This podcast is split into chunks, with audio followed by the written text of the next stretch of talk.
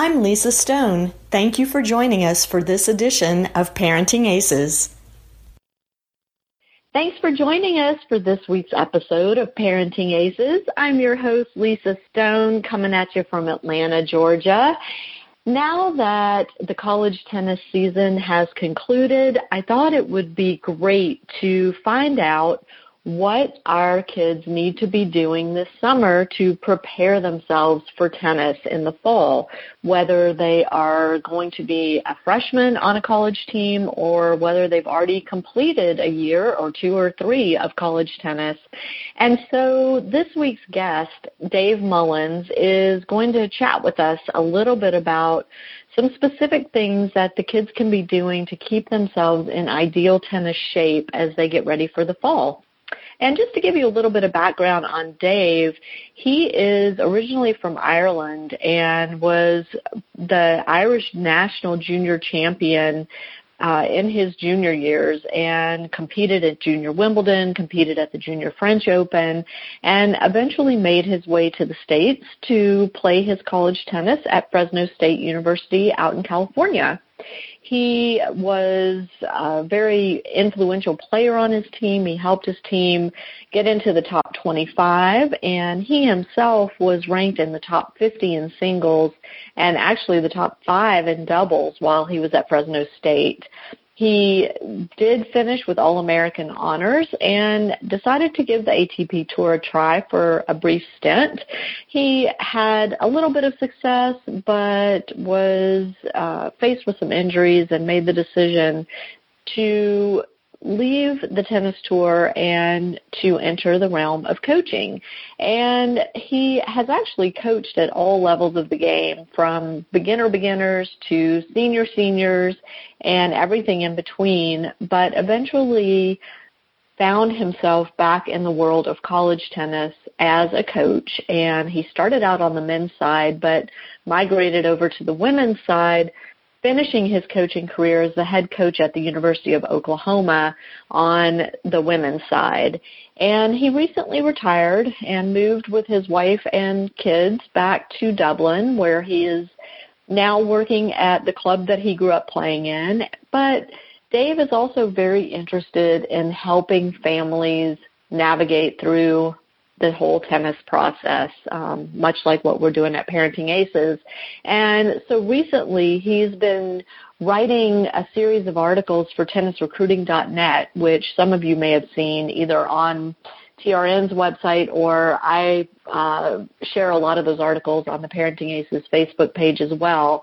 And Dave recently reached out to me about doing this podcast and I thought, gosh, you know, what a treat to get to pick his brain a little bit since this is the end of the school year, we figured talking about how to spend your summer seemed like a great topic. So that's what we're going to be discussing this week. I hope you will stay tuned.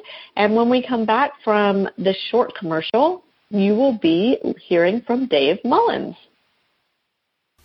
Don't miss a thing on Parenting Aces. Be sure to sign up for our free e newsletter so you're among the first to know when a new article is posted. Simply go to parentingaces.com and enter your email address, then click subscribe in the Subscribe for Updates box on the left side of the page. I'm thrilled to have Dave Mullins on this week's podcast, and Dave comes to us with such an extensive background in tennis, and I'm going to let him give us a little rundown of how he got to where he is today in terms of his tennis experience. And Dave, thank you so much for coming on the show. We had a few technical glitches early on, but I'm so happy we figured out how to connect and get you with us all the way from Ireland. Yeah, thank you, Lisa. It's great to be on your show. I appreciate it. Well, so I would love for you to just give us a quick synopsis of your life in tennis, how you got started playing, and uh, the various arenas that you played in in terms of you know the levels of tennis, and what you're up to right now. Sure. Uh, well, like you said, I'm I'm in Ireland right now. This is where I grew up and um, start, played all my junior tennis in Ireland until the age of 18 um, really probably by the age of 14, 15, I knew that I wanted to go to the States on a tennis scholarship. And um, uh, there's not much opportunity in Ireland in terms of playing at a higher level uh, once you're done with your high school or, or junior tennis. So most top Irish players head over to the States and, and continue to try and pursue their tennis there. So that was a big goal of mine from, from a pretty early age. So um, I yeah, I played you know all around Europe. I played.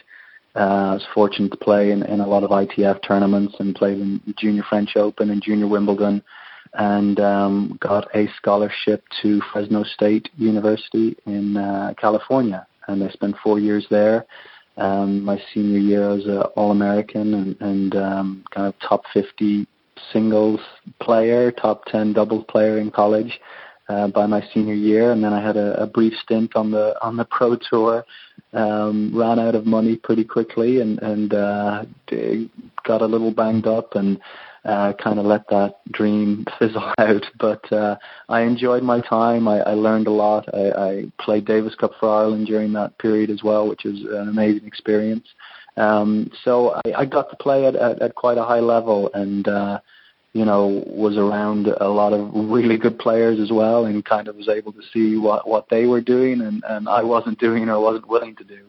Um, but pretty soon after I finished up playing, I uh, got into coaching and uh, really have, have been lucky to coach at a number of different places and, and coach at a lot of different levels. I think a lot of um, college coaches they jump straight into college coaching, and uh, I think they miss a little bit in their coaching development by not uh, spreading you know their skills around to a, a lot of different levels. So I, I was able to coach you know three year olds all the way up to 83 year olds and everything in between. And um, I think it, uh, it helped develop me as a coach. I was able to be around a lot of other coaches um, before I jumped into the college game. But my first opportunity in, as a college coach was at DePaul University with the men's team. And then I moved over to be the assistant women's coach at Northwestern University. And uh, my last year there, we finished, um, we were the number one seed heading into the NCAA tournament. So we had a great year, and that kind of propelled me on to become the head coach at the University of Oklahoma, where I spent uh, eight years and I retired from college coaching uh, last summer to uh, move back to Ireland and be with my family here and, and uh, pursue some other opportunities. So right now I'm the director of sports at a at a club in uh, Dublin, Ireland. Um, I'm not really coaching so much. I'm I'm trying to help uh, players f- from a different angle, uh, kind of off the court and. Um, you know, sharing my experiences, but my my time on court now is kind of uh, for myself, and I'm I'm being selfish with my tennis again, but uh, happy to help people as much as possible. And my readers might recognize your name from the many, many articles you've written for tennisrecruiting.net. Um, you sit on all the panels that I sit on at tennisrecruiting.net as well. So, um, so to my listeners, if if the name David Mullins sounds familiar, maybe that's where you heard it. If you're not from one of the areas where Dave was coaching the college team.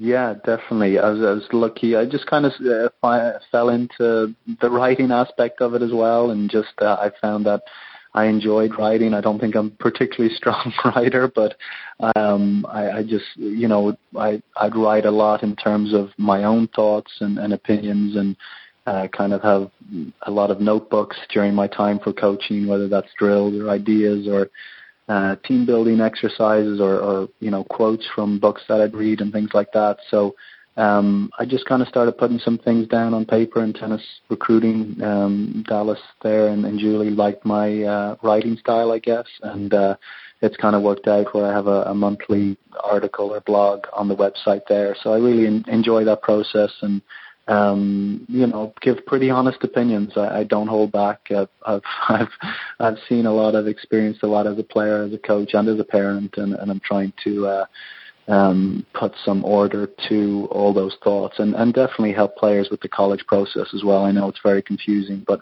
I think for players and parents to hear honest uh, opinions about the college process and, and kind of from the coach's side as well and give them some insights that maybe they haven't heard before, I think can be helpful. Absolutely. And just so my listeners know, Dave does have a website that includes a blog with a lot of great articles, and that's davemullinstennis.com. and I'll have a link to that in the show notes, so be sure and check that out. So, Dave, I would love to jump into the meat of this week's podcast, which is how players should be spending their summers, and specifically that summer after their last year of high school, before they start their college tennis career, and then the summers while they're in college, um, you know, how they should be spending their time in terms of tennis and non-tennis activities. So maybe we can first start out with talking about that summer after high school graduation, before the first year of college, from the coach's perspective, when you were coaching, what expectations did you have of your incoming freshmen? Yeah, that's a great question, and uh, you know it's quite individual. Um, you know, everybody's coming in with uh, you know different circumstances and, and, and different amounts of, of competition under their belt, um, different parts of the world as well. But really, I think the biggest shock for most uh, freshmen starting off is just the physical nature of the training, especially the first probably four to six weeks. Um, there, you know, because of the the way the NCAA hours are broken down, basically you can only do two hours of tennis per week, and uh, then you have six hours of off court uh, strength and conditioning. So the bulk of that time obviously is spent uh, off the court, and, and you're not hitting a whole lot of balls with with your coach. You're getting a lot of on court feedback. So most of the feedback and interactions you're going to have with the coaches in the first few weeks are, are maybe going to be on the track or the field or in the gym or, or on the tennis court, but without you know the racket in your hand, or maybe the racket is in your hand, but you're not hitting balls. And most freshmen really struggle with kind of um, the expectations and work ethic um, that is required to make the jump at that level. And um, they're not really prepared to do um, a lot of tough physical work in those first few weeks for you know kind of back to back days and and look some of that that work isn't particularly productive i think sometimes the coaches are trying to get a sense of, of where their players are at mentally as well. And it, it's not just about physical. They're looking to see what uh, maybe they can endure and what's breaking them down and, you know, what complaints they're having or, or are they giving up a, a little earlier than, than the coach would hope. Um, so there's a lot that goes into it. It's it's it's hopefully not mindless feedback and workouts that the coach are making the players do. But uh, my advice for for most freshmen coming in is to spend the summer before they get there really getting in great shape. I mean, they should be in the gym. Um, they should be, you know, spending uh, hopefully time with with a personal trainer if they can afford it, and it's it's part of their program. Getting on a good weight training schedule before they get there, um, injury proofing their body uh, would be ideal. So, um, you know, as tennis players, it's tough though because you know we're kind of playing 12 months of the year, 11 months of the year, and uh, when you're trying to balance a tournament schedule and, and get in the weight room and, and do the off-court stuff as well, it is a, a tough balance.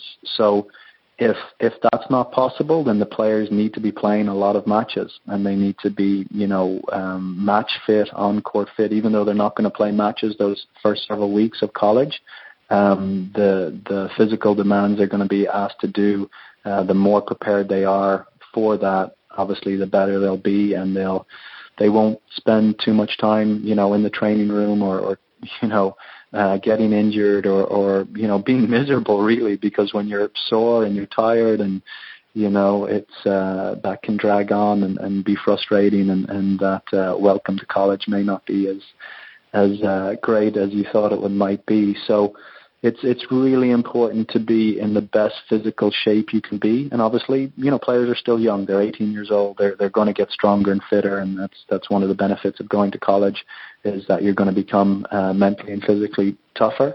Um, but getting your body in in peak optimal shape, um, whatever that looks like for that individual, uh, would be a great place to be by the time they're stepping foot on campus in August or September.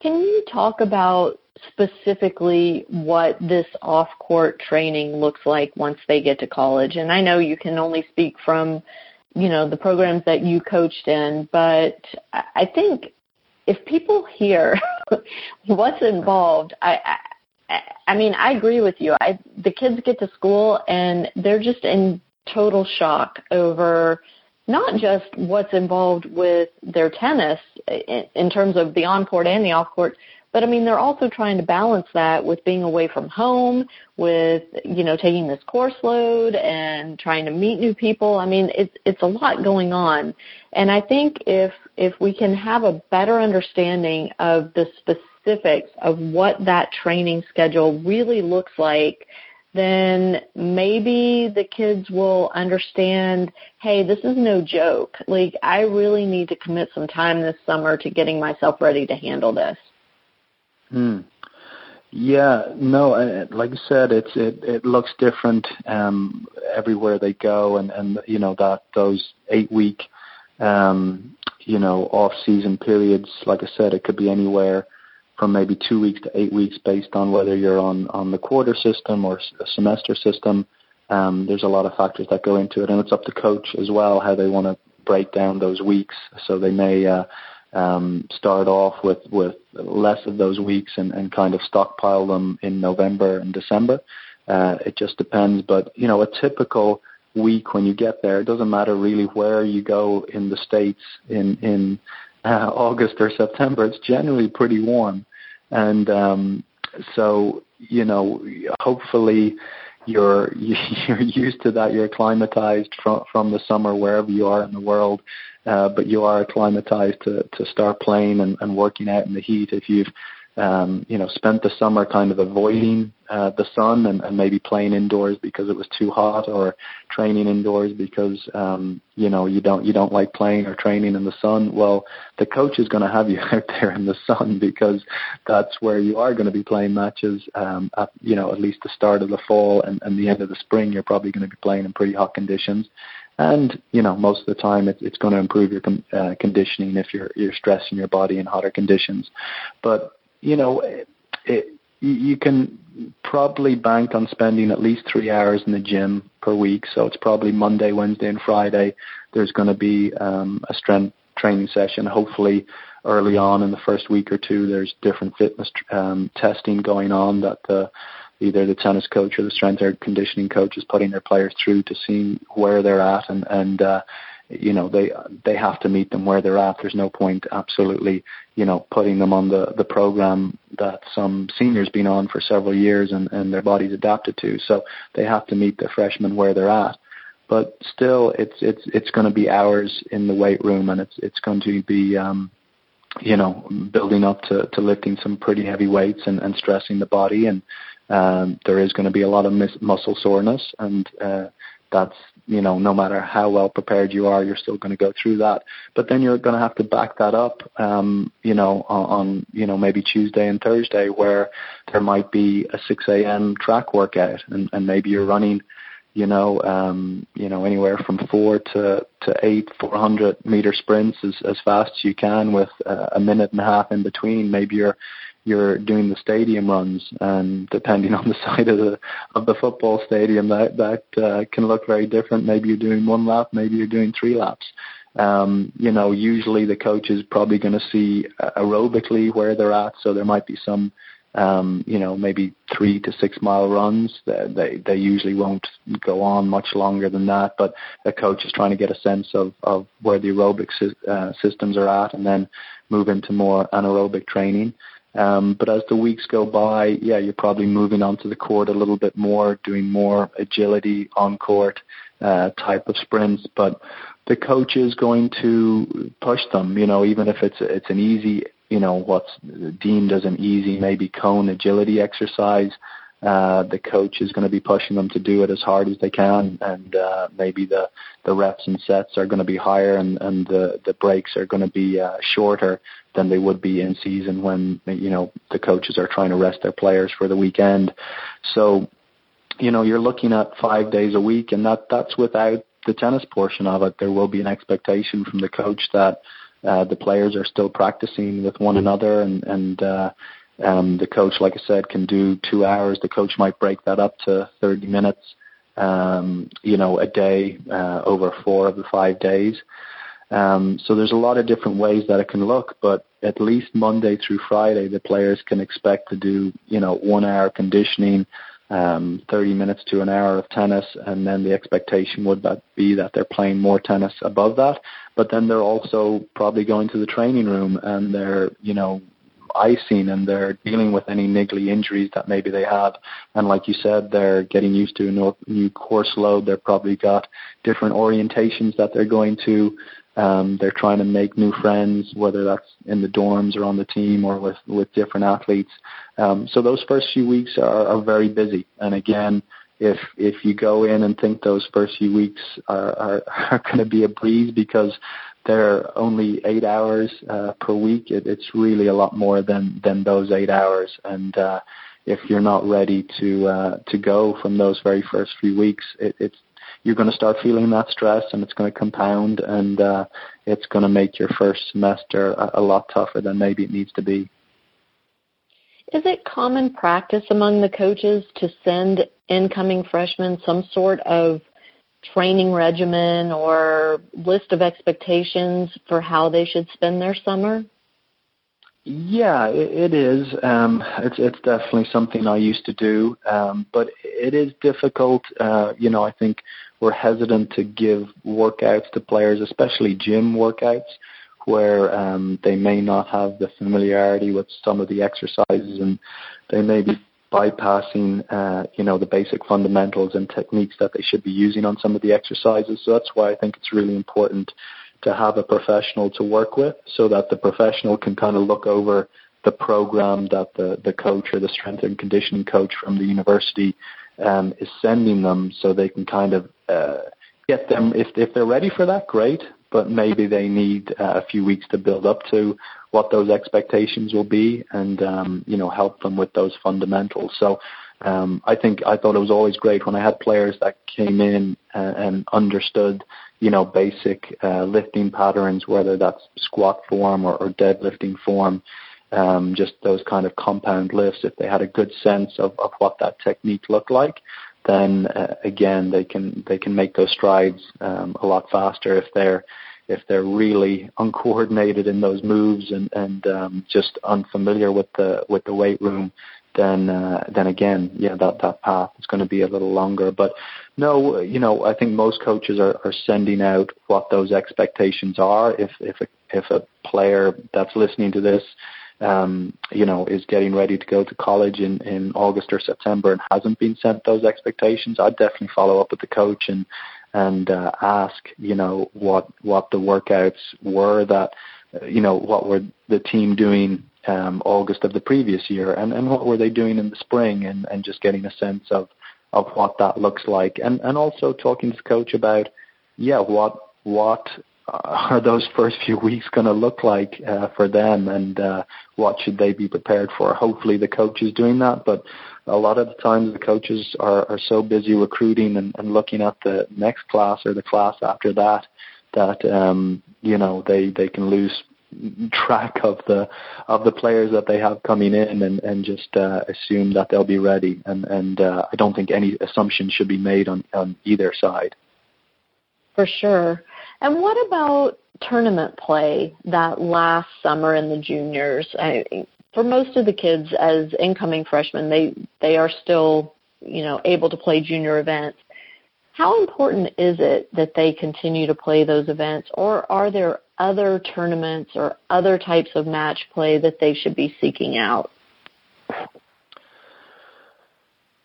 Yeah, I mean, I think the ITA summer circuit that was introduced um, maybe a decade or so ago now, um, and, and they continue to grow. I think they started off with maybe um, two to four tournaments in different regions of the country, and now I think they're up to, to six um, per month at different locations around the, the, the various different um, USTA regions. Um, I think those are great tournaments because you're getting to play. Um, you know, uh, you're getting to play your peer group, probably some junior players, but there's going to be college players there as well. And uh, so to just get some insights into the college game and, and maybe you know what are the the college players doing differently and maybe testing yourself. So if you're going to a, a college that is maybe ranked similar um, to another team and, and you play a player who's you know six or seven on that team or, or whatever number and you have a close match well you have a good sense of maybe where you're you're going to fit in um, you know straight off the bat so I think those tournaments are, are fantastic and, and players should definitely seek those out um, again it just depends where they are and you know if they are chasing you know uh, points or wins to to play specific tournaments in the summer um, you know, even ITF tournaments and things like that. But I, I, I really, I, I don't think it matters all that much. I think getting match play is, is vital. And, um, you know, the more uh, match tough you are, uh, the better you're going to be in college and, and, and uh, the better, you know, um, competitive practices that, that you've learned and, and the more you extract from those matches, um, the better you will be prepared for, for college going forward. So really any matches that you can get in the summer, uh, I would grab. Uh, and, and when we talk about matches, you're trying to, again, you know, you're, if you're playing 20 matches, you know, hopefully you're you're winning nine, losing, you know, eleven or, or whatever that, that ratio is. But and, and within those matches, you know, there's a lot of three set matches or, or they're close two set matches. It's not that you're winning five of them O and O and, and losing five of them O and O. You're just trying to find you're trying to push yourself to those pressure moments, those four all uh, moments in the third set or, or first set tie break or uh, serving out a match um, or closing out break points because when they get into college as well, they're they're playing uh, uh, no ad now as well, which is is very different and and it's a different kind of pressure and it takes some time to get used to. So. Uh, I guess the more pressure you can put yourself under, not that you want to put yourself under pressure, but uh, the more of those pressure situations you can experience um, the summer before college, I think will stand you well as you go into to playing no ad um, tennis matches for for a team because that's a different pressure as well. So uh, I again, I'd, I'd highly recommend if if you're if you're not going to be you know uh, in the gym and and getting as fit as possible, then you're trying to play as many matches as possible to be prepared. And if if for whatever reason you can't travel and play matches, well then you need to be training and, and getting your your body ready to uh, train and play in the fall. What about playing just pickup matches? Um, you know, and if you there's a local club where maybe there's some former college players that hang out and play on the weekends. Um, are those matches equally valuable in your eyes for an incoming college freshman who, again, just needs the match play, or do they really need to be in a tournament situation? Yeah, there's there's value there. I don't think they're equal. I think being in in a tournament environment um, with uh, just a little bit more on the line, and and you know that's that's something different for everybody. Um, but there is something about you know feeling those nerves as you uh, start a match or walk onto the court, or you're trying to close out a, a lead or come back or whatever it is. When you get into kind of a more relaxed uh, practice match uh, situation, you're just you know you you can let those moments go if you win easy or you lose easy. Um, you know the the same focus, the same pressure isn't there. Again, uh, I think pickup matches are great. I, I don't think they're happening enough, to be honest. I think uh, players are relying far too much on on coaches um, to give them structured play. Um, you know, I'm back in Ireland now, and I'm, I'm back at the tennis club that I I uh, grew up in, and I, and I remember going down on Sunday mornings to play in men's morning with guys of all ages and standards, and you know different games. Some of them are you know hacking at the ball and bunting serves in or lobbing every shot, and some of them are whacking the ball as hard as they can.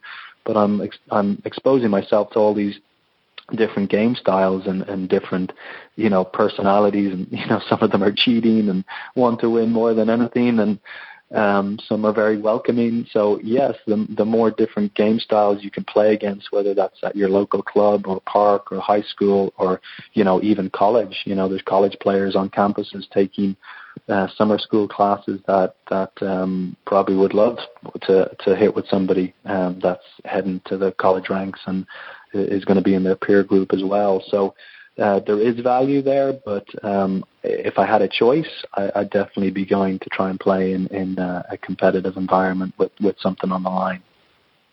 Got it. Got it. Okay, so now, um, you know, my kid has completed his or her freshman year, has had a great year on the college team, and it's summer again, and you know, there are now the, the player is three years away from quote the real world, you know, having to go out and make a living. And I say this all the time, but the reality is for most of these college players, after they're done with their four years, they are going to have a job that does not involve hitting a fuzzy yellow ball across a net. So at what point from the coaching perspective now, would you say it's okay for these college players to take at least a part of their summer and have some sort of internship or hopefully paid job to help offset some of the costs? Um, and and how do they balance that with staying fit enough to be ready for school again the following fall? Yeah, this is this is always um, a tricky one for sure as a coach, and uh, and I think as I got older, um, I got a, lot wiser about it as, as a college coach. I think when I was, uh, you know, I was 28 when I became a head coach, which is quite young for for the level at which I was coaching, and you know the team wasn't very good that I inherited, and I'm trying to get them better, and you know my you know I'm I'm uh, my expectations for what they should be doing in the summer were a lot higher than when when um you know I got older and a little bit more established and, and could see that four years was was tough for these players that that it was hard to get you know their best tennis out of them for four years. And and I think the summer uh, is is is really crucial and and they need to again, each player is very different. Um, everybody needs something different, but a lot of players don't know what they need, and and uh, and that's a shame. And and they need to take the lead on on what it is they they feel they need uh, in the summer. And for some, that's taking a break from tennis. Um, for others, it's uh, playing even more tournaments, and and you know, there's something between. Look, there, there's a balance there. I think first and foremost, they, they need to keep their fitness up because when they shut it down completely in the summer, and I know they're tired and they've had a long year, but uh, nobody needs, you know, weeks on end off. It's just, it's not good for you as a human being. I mean, I, I don't go two days without doing something and that might be a short run or uh, lifting some weights or some yoga or something like that. But if I go more than a few days, I start, uh, you know, feeling bad about myself. But um, you really, you, the the players need to be really conscious of of um, you know what they're doing with their bodies and what they're putting into their bodies as well. So, you know, even if a player didn't hit a ball all summer long, didn't play a tournament, as long as they were moving and stretching and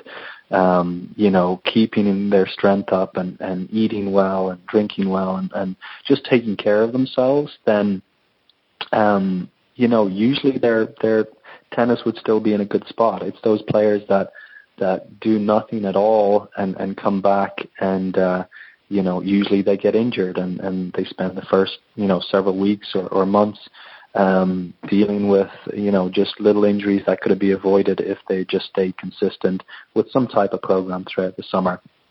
Um, in my experience, though, the the players that that made the biggest improvements in college played in the summers, and and like you said, is that you know half the summer, the whole summer. I think the players need to understand. For me personally, I always felt like I was playing my best tennis in May. I just played a ton of matches from January to May.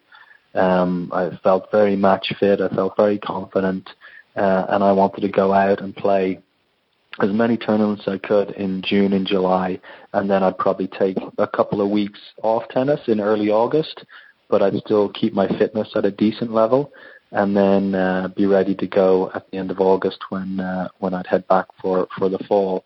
So that's what worked well for me. I think some players they get to May and they're just completely exhausted. They're spent. They're stressed from finals. Uh, they just need a, a mental break and a physical break. So they may take a few weeks off in, in June and then return to tournament play July and, and August and, and kind of be at their, their, their peak as they come back to college um, at the end of August as they know they're going to get that break again the following June. So it, it's it's very personal in terms of internships. Again, I mean, my at the end of my junior year, I did uh, an internship here, back here in Ireland, and uh, didn't play much tennis. Didn't have time. Um, was working for a construction company and, and uh, was was very busy and learned a lot in that process. Uh, kept my fitness up. Would get up in the morning and and uh, get try and get some some running in or some gym work in. And um, you know, I came back and had my my best year as a college player as a senior. So um, it, it's just very individual. But you know, I, I, I advise everybody to put a lot of thought into it and, and don't take it for granted and don't let those you know weeks and months slip away um, you know, you need to have a plan. I think as long as players have a plan, whether that's internship, a job, playing tournaments, uh, combination of all those things, but uh, they should be planning out their summers um, as much as they plan out the rest of the year, and that's hopefully something that will um, they'll continue to do as, like you said, they enter the real world, and uh, will have to do that and combine combine all those things if if they want to, uh, you know, excel in them. So it's it is very personal, um, but uh, there there is you know there is a balance there for everybody. But you know a lot of coaches now at the top level are are, are demanding you know, uh, demanding a strong word, but they're encouraging their players to stay around in the summer for longer periods. Um, sometimes that's a good thing if there's a technical change that needs to be made, and you know the players need to really hone in on a couple of um, technical issues that maybe they weren't able to tackle during the spring. Well, you know, there's some benefits there, and uh, players, you know, may take a lighter load of classes in the spring um, because of their travel and might need to make that up in the summer if they still want to graduate in four years. So yeah, there's so many you know variables or combinations out there. But um, I guess my advice is is to have a plan, be productive, um, and uh, keep your body healthy for uh, for you know your college experience, but but for life as well. In your experience, do the college coaches want to be involved in kind of the planning process for the summer, or do the coaches prefer to just have the players handle it? I'd say it's probably 50-50, Lisa. I, I you know, I, I, I don't want to speak for other coaches. Um, my experience would be that it's it, it's definitely a little bit of both. I think maybe at the higher Division One levels, um, you know, the the pressures um, maybe are, are a little greater. There's more resources going into to the program, so um, you know the the athletic administrators, the the coaches maybe feel a little bit more pressure uh, to perform and they're you know maybe scared if their players are are out of their sight for the summer that you know oh no what decisions are they going to make and are they going to come back and be out of shape and um not have picked up a racket and and all those other things that uh could potentially happen. Um but no it's it's really you know, I personally I like to sit down with my players. I mean, we'd probably start talking about their summer after spring break, so so maybe the end of March, early April, and and start talking about kind of what their plans would be. Where you know, are they going home? Are they doing summer school? Maybe they're doing summer school um, uh, on campus, or maybe they're doing some classes online. But my expectation would be that the players could kind of show me, you know, what their calendar would be for the summer. And not that I'm checking in on them. It's just that they're, you know, they're telling me what they're doing. And, you know, three, three of those weeks might be I'm doing nothing and I'm relaxing and I'm watching Netflix for those three weeks. Well, okay, well, at least you've thought about it and, and put some, uh, put some planning behind it and, and okay, those are going to be your rest weeks. Then that, you know, rest is important too. So I think um, what coaches want to see is that is that they're uh, putting some thought to it.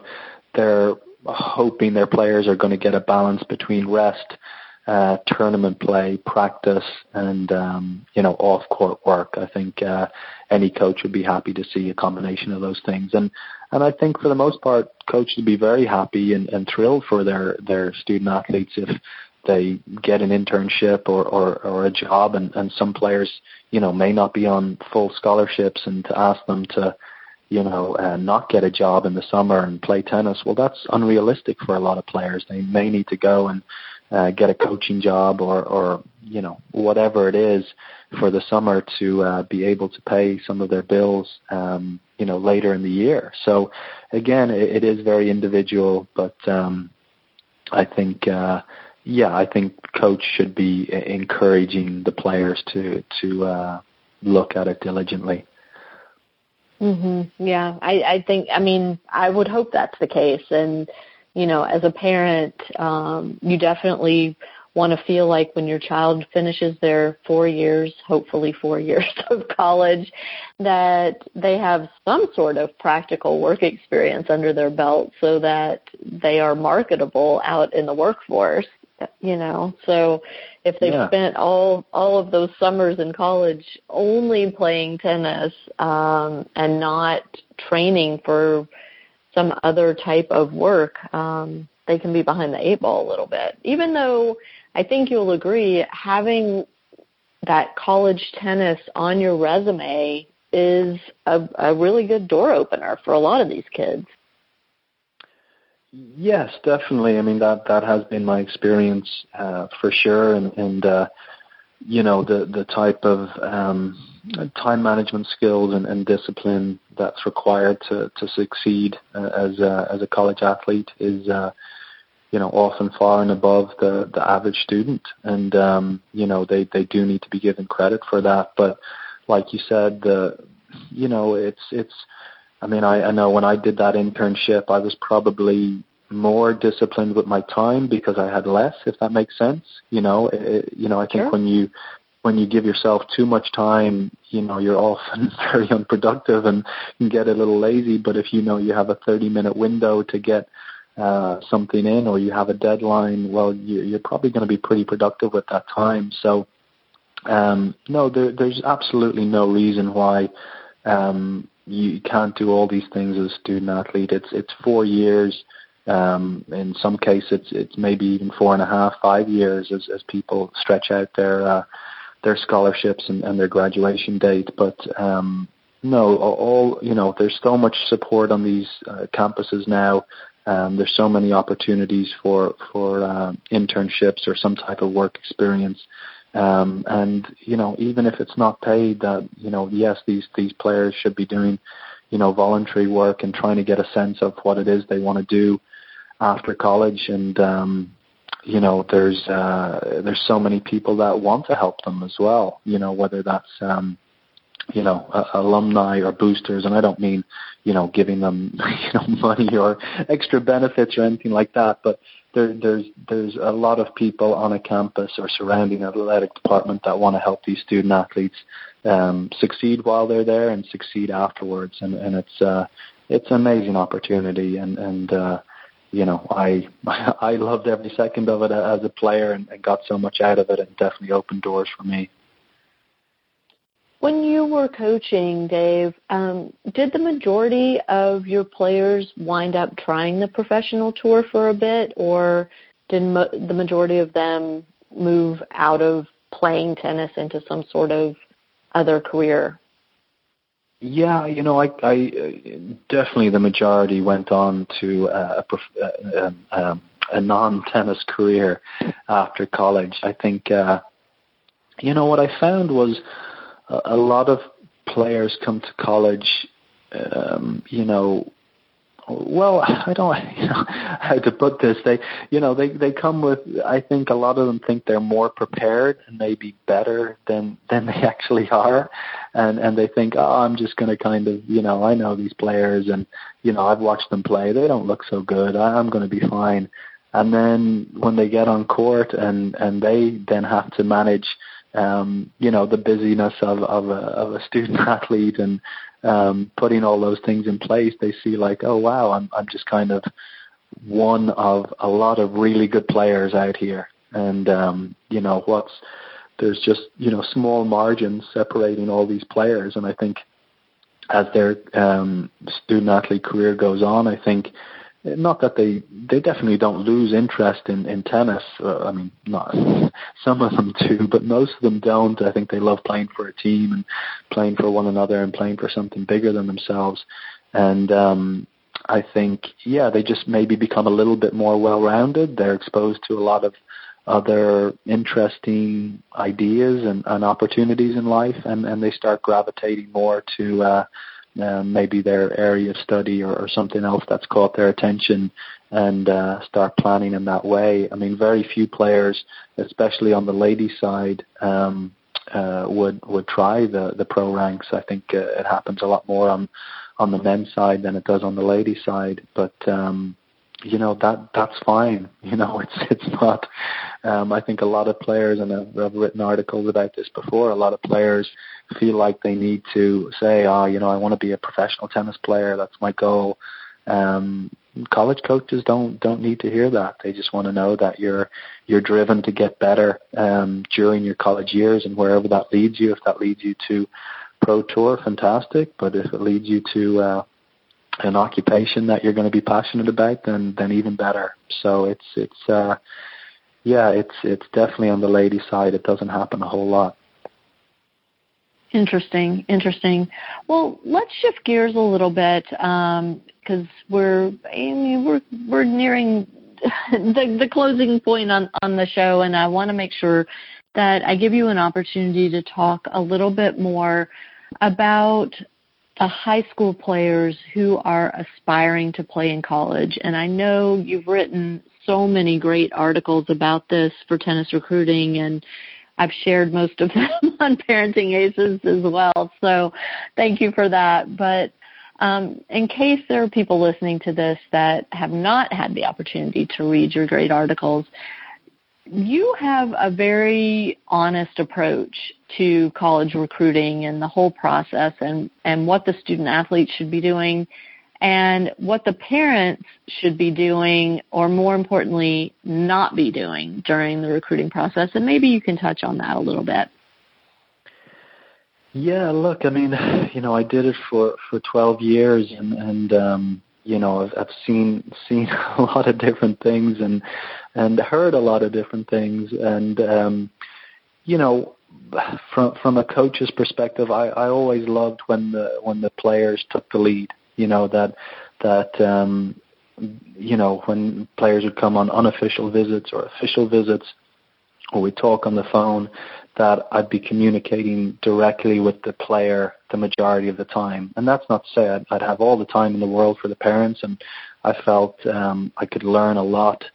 It, it, oftentimes, if if I liked the play, uh, the parent, I liked the the child, and and uh, um, as I got a sense for the parents' personality and kind of their interactions, um, you know, as coaches, we're we're looking at at all those different things, but we really want to see that the, the the players are taking the lead, that they have an understanding of what it is they want to get out of their college experience, and you know the recruiting process. It's it's happening earlier and early, which I'm not a huge fan of at all. I think you know the more time we can give these players to um, develop and, and understand what it is they really want, uh, the better. So, I mean, my advice definitely is for for players to, to take the lead, even if they're a little shy and, and not used to being in those situations.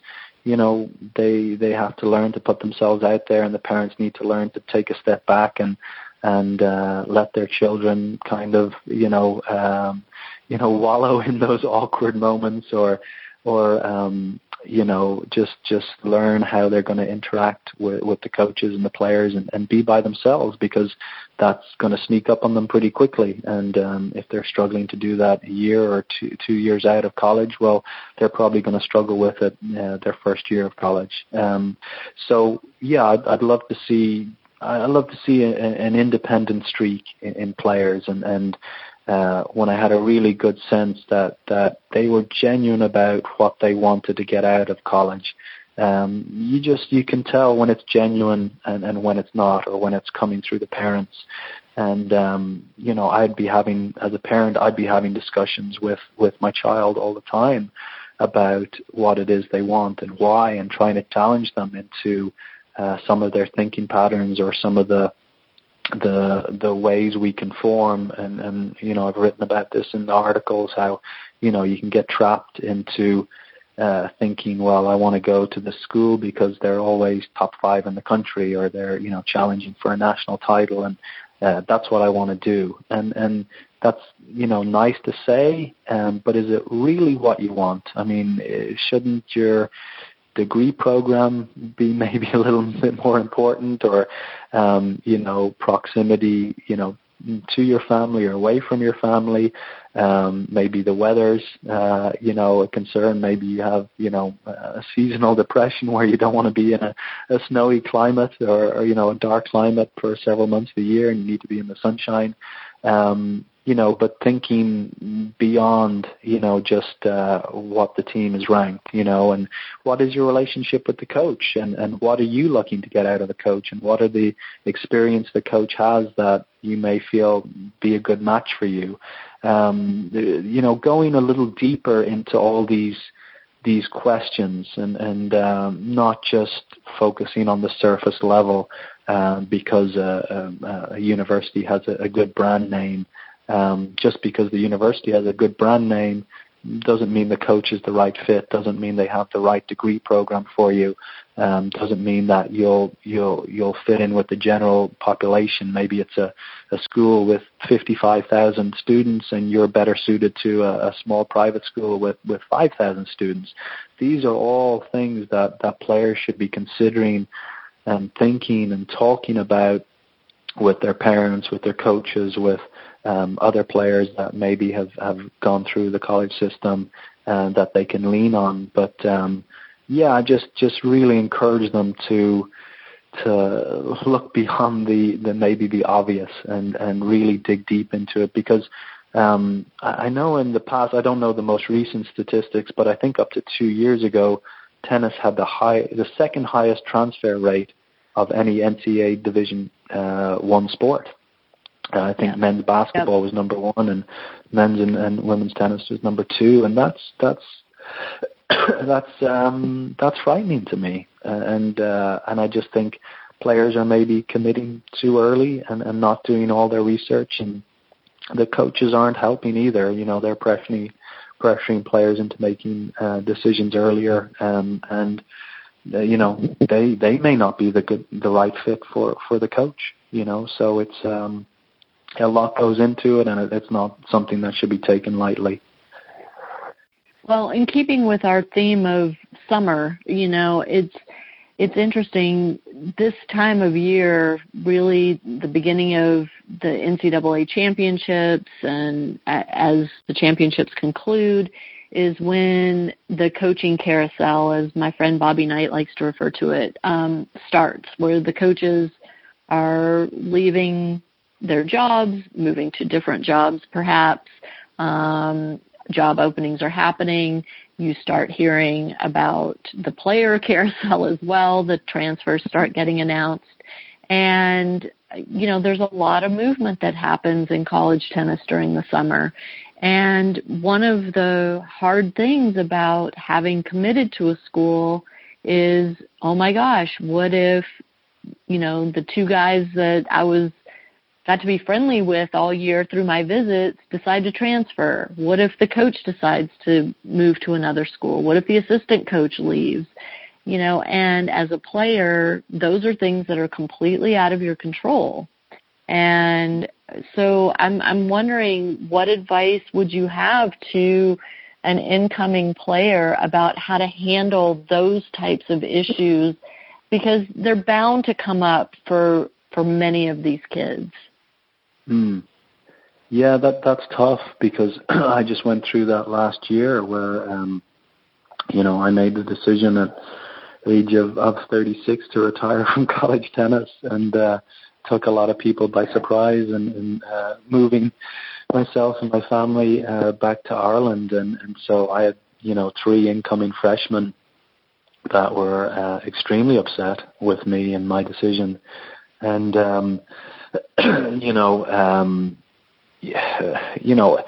Uh, I, I think I was able to get away with it a little bit more because maybe I wasn't going to another university um, because I always felt I'd finished my coaching career at the University of Oklahoma. I, you know, I, I was very happy there, and it's a great, great university and great job, uh, tennis job. So uh, I wasn't looking to to go elsewhere um, to a different university, but that's definitely not the case. There are, you know, plenty of coaches out there that um, are, you know, looking maybe to get to that next level in coaching, and uh, so you know, players, you know, kind of comes back to being very sure on your reasons uh, for choosing a college, and, and it, it probably should never be just one thing.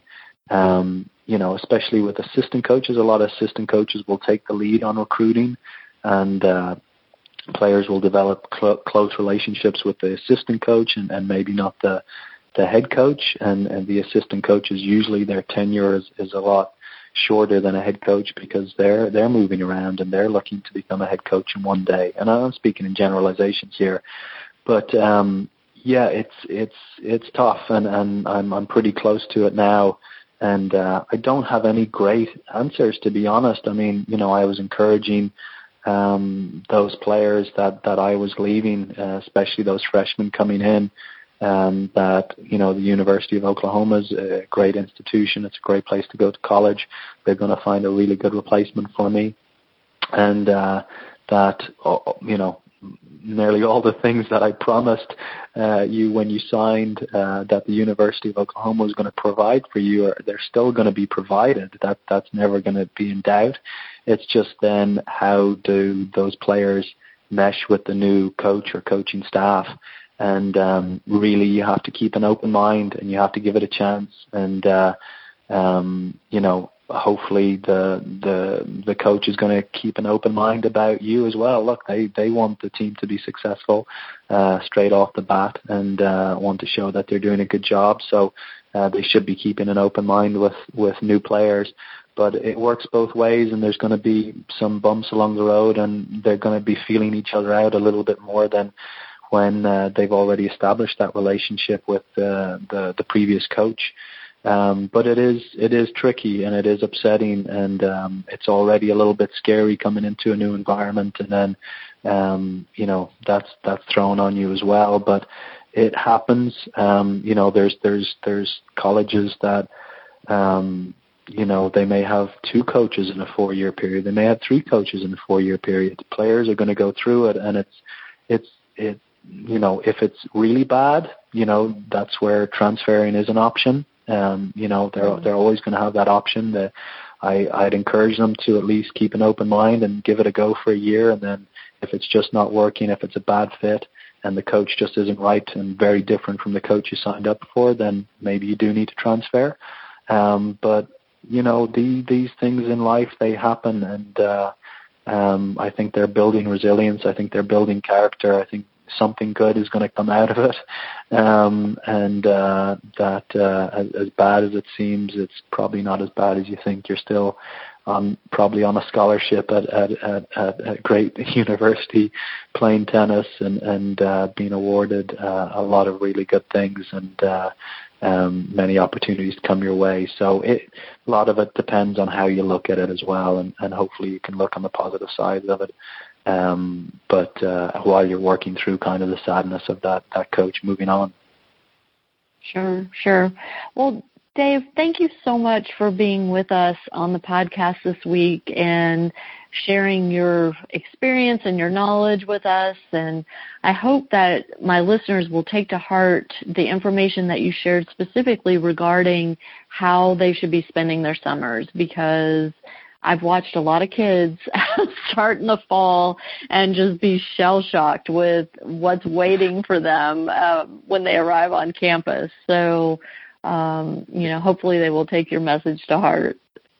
Yeah, yeah, no, I, I hope so too. I mean, look, it's it's always it's always going to be a bit of a shock to the system, but uh, the the more they can do to uh, you know, lower that shock, the better. And um, but I think reaching out to the coach and getting a clear sense of what those expectations are um, is is a good place to start. But no, thank you so much for for having me on. And uh, just yeah, if if you're coming across parents that need some input, just please tell them to email me. I'm happy to help. I'm I'm you know um, the the writing that I do and, and some of the consultancy that I do. It's it's very much on the side and um, you know, I've I've a busy job here and busy family life, but um, I do really want to help players get get this right. And and if anybody ever has any questions, I, I really I just I want to help and uh, help them get it right and and uh, help them be prepared for for what's ahead. Well, that's very generous of you. If it's all right with you, I will include your email address in the show notes as well. Then. Yeah, definitely, definitely. I, I, I may not get back to them straight away, but I, I read all my emails and, and do my best to give uh, deliberate responses. Perfect. Well, Dave, thanks again for being with us. And to my listeners, thank you so much for tuning in to the Parenting Aces podcast. We'll see you next week.